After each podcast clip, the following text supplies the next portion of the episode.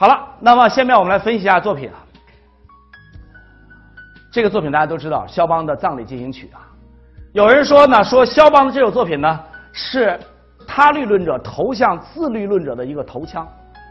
他律论到什么意思吗？就音乐可以表现各种东西，音乐之外的东西啊。音乐是受其他因素来约束着的，他律啊。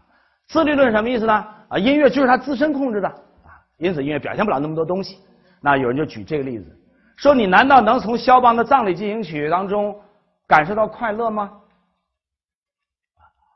那么其实我们再多去想想，比如让你们来写一首哀乐啊，你准备有高音低音呢？低音，快速慢速呢？下降的旋律还是上升的旋律呢？对吧？那你跟肖邦肖邦的想法是一样一样的。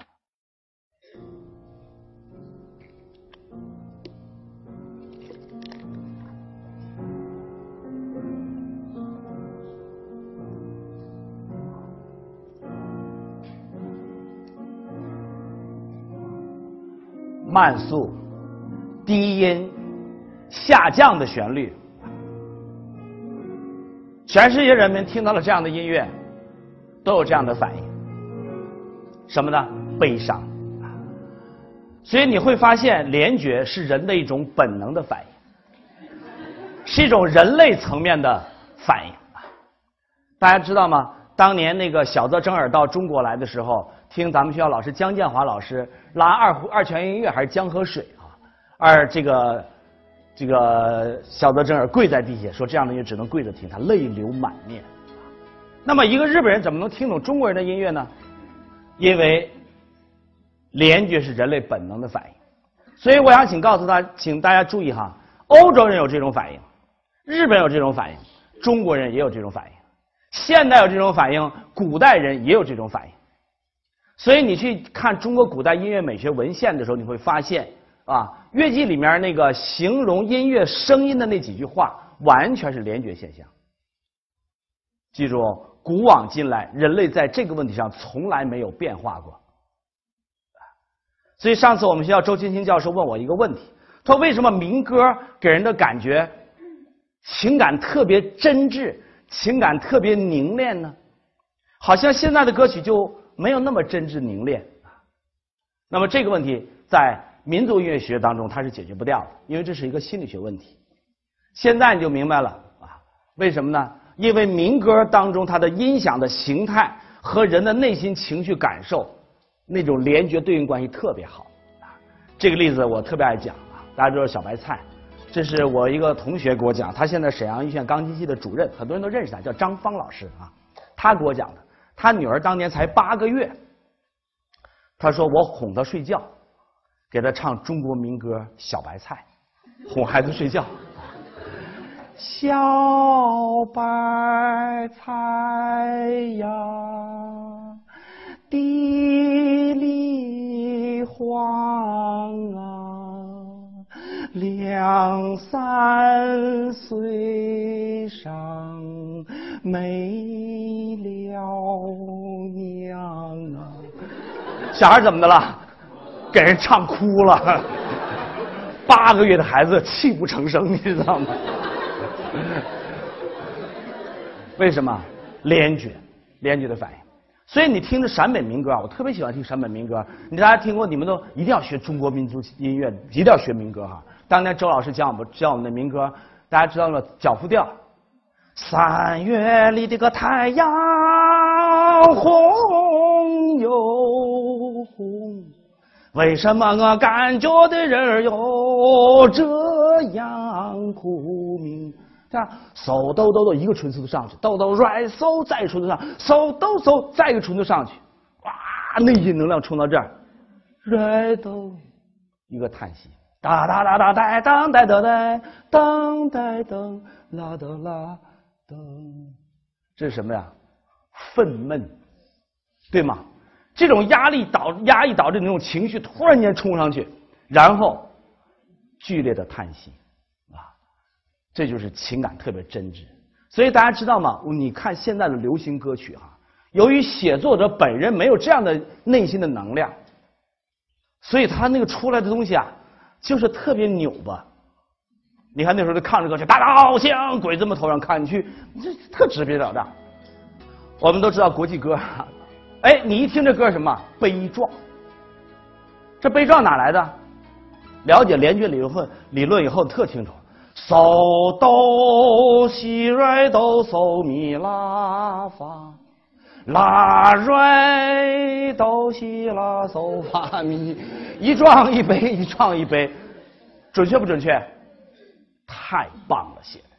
所以有的时候，如果你是一个作曲家，能够在一瞬间把你的各种各样的感觉，用这样准确的连接对应关系描述出来的话，你的音乐人人都听得懂。而且不管大家懂不懂，人们下意识的、本能的就要选这个音乐来表现这样一种情境。同意我的观点吗？梆梆梆梆梆梆滴噔当当当滴噔，就是什么？就是特别挺拔，是吧？但是奏国歌要奏这个不行。我们搞音乐的人在音乐形态上完全可以分析出来什么道理啊？联觉的道理，编辑的道理。OK，好。刚才那曲子为什么大家感觉像汹涌的大海、起伏的群山呢？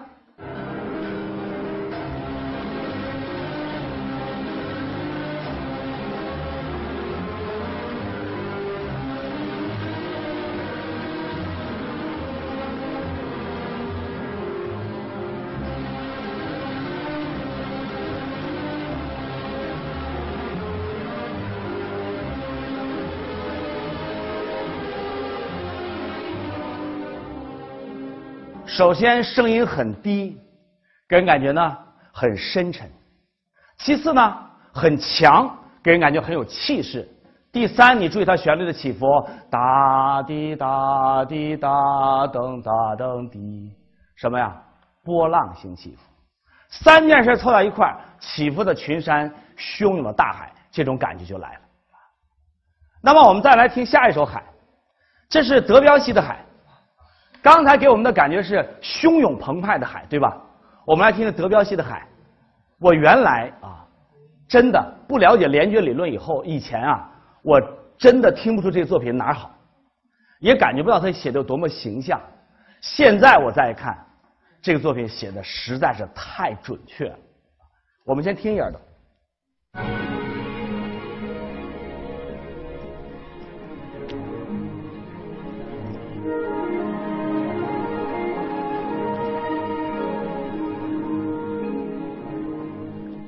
请大家注意分析这个曲子哈。首先，这个弦乐的声部，注意了吗？滴呀滴呀滴呀滴呀，是一种微波荡漾的感觉，感觉到了吗？这时候，请大家注意它低音声部，滴了滴了滴了滴了滴了滴了滴了滴了，好像有一股暗流在涌动，对吧？这时候，你注意它上面长笛哒啦滴哒滴哒哒哒滴噔，是非常透明的感觉，所以就构成了一种。波光涟漪、水波荡漾和下面暗流涌动的这样的三个层次的一种体验。那么特别重要的，请大家注意，还有那个竖琴当当当，好像海面上波光在跳动。请大家再听一遍，展开你的联想的翅膀。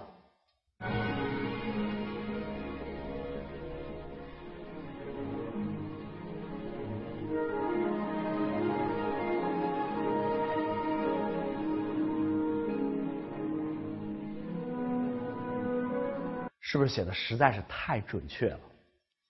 实在是太准确了。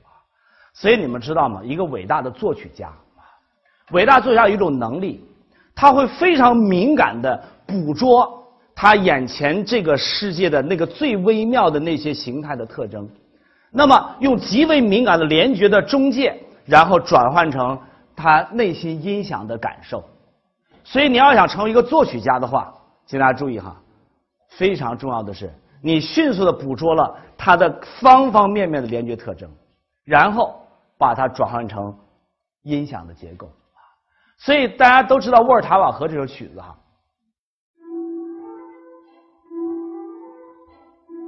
一会儿我们会听这首曲的全部作品。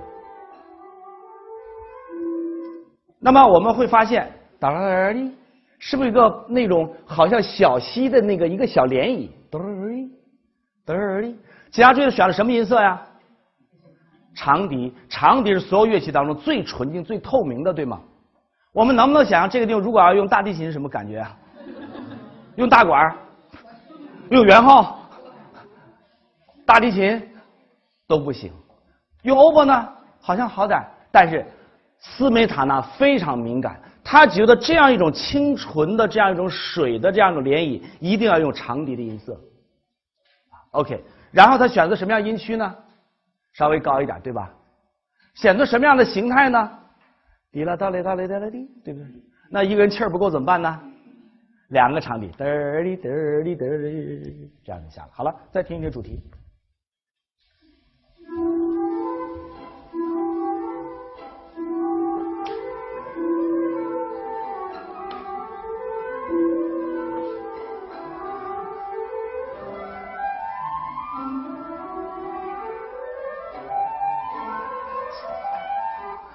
所以大家知道什么叫通俗易懂吗？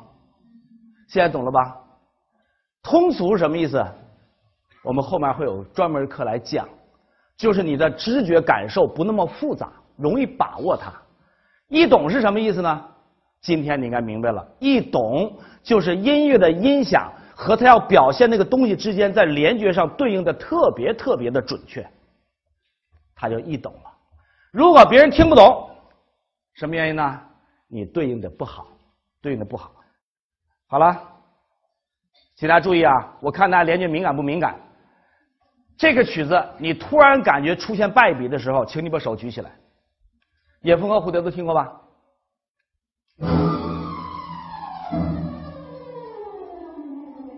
突然觉得不像了，你就举手。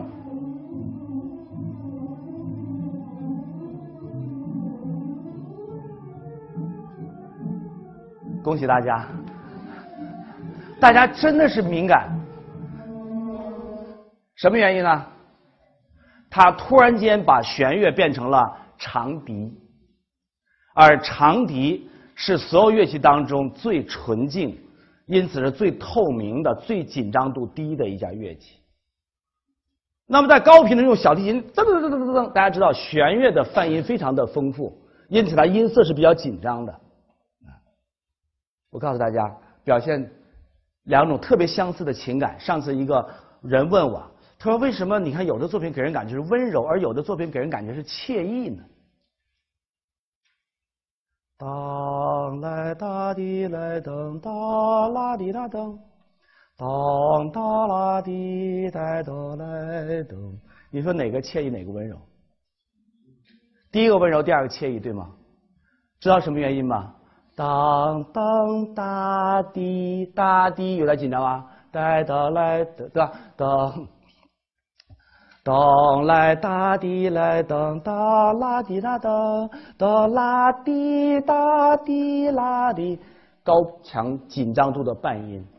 所以你知道，温柔是一种爱情当中的一种对象化关系，温柔有紧张感，惬意呢？是自己这种松弛状态，所以当哒啦滴呆等呆等呆等都是纯净的音程，这样给人感觉呢更松弛一点。里面加一点高紧张的音程，就发生了变化。OK，这就是联觉，非常的敏感。那么刚才这个里姆斯基科萨克夫，他要想表现野蜂飞舞的时候，高强冲击的这样音下来以后，全是半音，紧张度非常高，但是。它到后面的时候，虽然仍然是高紧张度的音程，但是音色变，音色一变，整个就软下来了。所以，如果要潇洒科维奇的话，他就不会这样做，他会一直用弦乐写到底。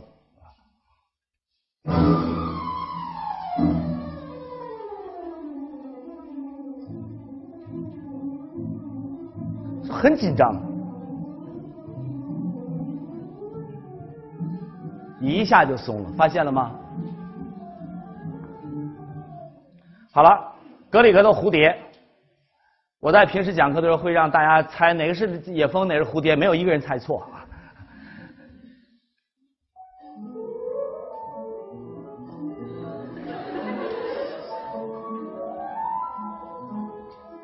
那么这个作品的音响，就使人对那个蝴蝶那个出乎不定的那样一种飞行的状态，感觉非常准确，对吧？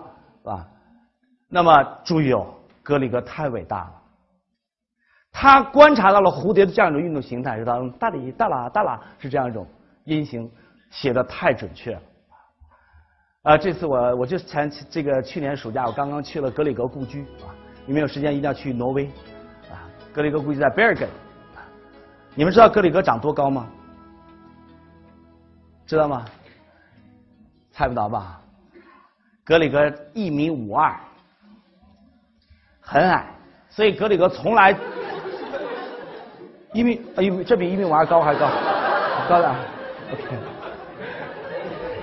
那个地方有一个格里格的真人原样的一个塑像，你可以和他照相哈，你们会很有自信啊。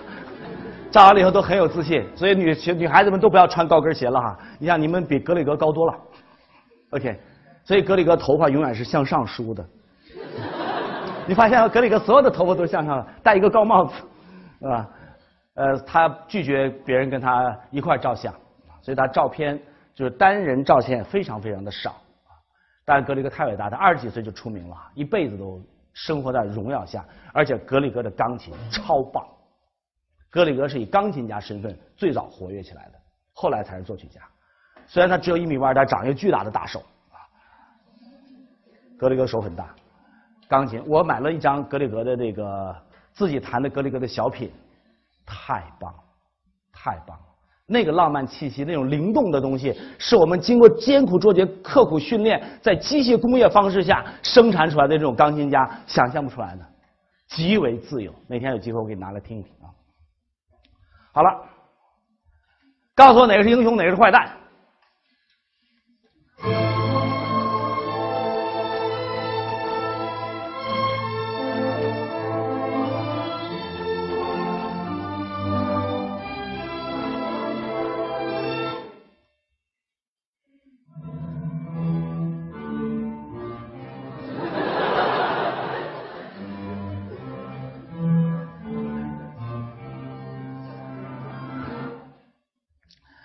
啊，我们今天不去分析了。洪长青这个主题写的太棒，大家知道洪长青是什么样的人物吗？一个悲剧性的人物，对吧？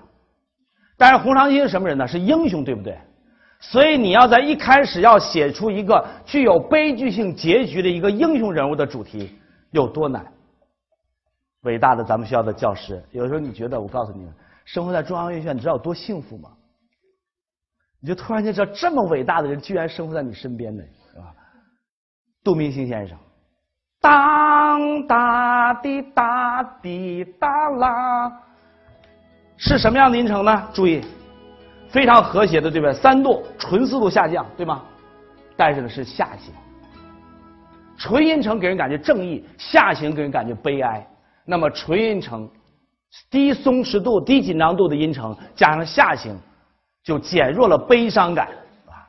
但是请大家注意。哒哩，如果这个音符不是这样的哒滴，而是当哩，能想象吗？当哒滴哒滴当滴，就背的太多了。因此呢，它当滴增加了坚定，哒来滴当哒哒滴上下把切分。既有上显得壮，既有下显得悲，同时这七分显得坚定，啊，这主题写的太棒。当然南八天主题更棒啊，梆巴梆巴，三全音对吗？三全音在我们中国人的听觉当中是一个很邪恶的音程，因为我们从来没有听到过这样的音程，啊，没听到这样的音程。OK，我们来听听外国的英雄和小丑。其实我从小，你们知道吗？我从小最崇拜谁啊？柴可夫斯基，但你知道我自从听了谁以后就开始不爱听柴可夫斯基了吗？理查斯特劳斯啊，对我到现在为止对我的耳朵眼，柴可夫斯基的音乐都有点过于简单啊，太一下子就能听懂啊，就好像是那个我说的有点不太不太好，说的不太好啊，但是因为我一下子我跳出这个形象来了，就有点像我当时看那个。刘晓庆在演出似的感觉，就表情特别清楚，特别明白，一看就知道他悲了，他伤了，他怒了啊，他焦虑了哈。大家知道刘晓庆老师吧？啊，他的表演就特别特别的清晰啊。但是你知道为什么我不爱看他了吗？小时候特别爱看他，现在我不爱看他，原因是什么呢？太清楚了。柴可夫斯基给我的感觉就是这样啊，太清楚了。OK，题外话，我们现在回到理查斯特劳斯最著名的讲是英雄生涯。大家想想这个主题，一开始我真的是不会听啊，不会听。但是现在我觉得这主题写的实在是太准确了。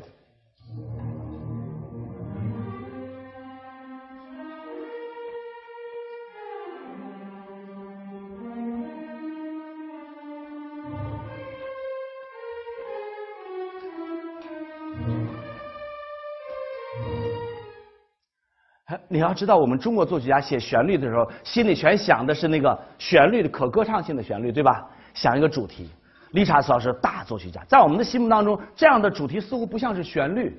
大家发现了吗？咪，滴滴，当当，一下子冲到两个半八度，然后一个五度下来，嗖，抖，然后紧接着，西，咪，西西，抖西，又是一个七度，然后哒哒哒哒哒咚哒哒哒哒哒哒哒哒哒。注意看，全部是大调的大三和弦、分解和弦，一下子冲到两个半八度以上，然后像铁拳一样砸下来。这是什么？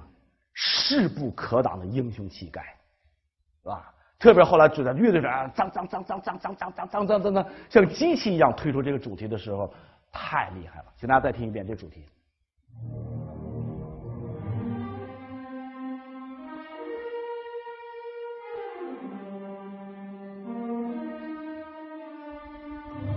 七度，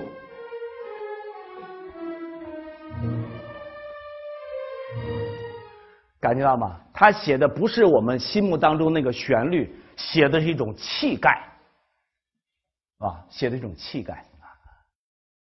那么，当然，丽萨斯老师知道他他在他的心目当中谁是英雄，知道吗？No，他自己。丽萨斯老师的心目当中英雄是他自己啊。那么当然了，反对他的人都是小丑。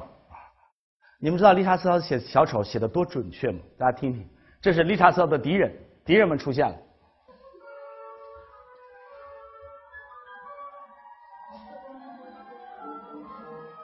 大家发现各种各样的小丑。好了，这个作品这个主题太耐分析了哈。首先，他要写小丑是好人坏人呢？坏人，对吗？而且跳梁小丑。所以一定是上蹿下跳的，但上蹿下跳怎么还要坏呢？增加高紧张度半音音程。所以请大家看着，注意哈，对吧？哒啦哒滴当哒啦哒哒什么半音下来，对不对？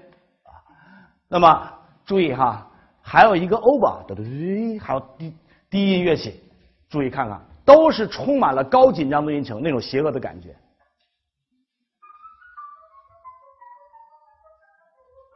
看这欧巴，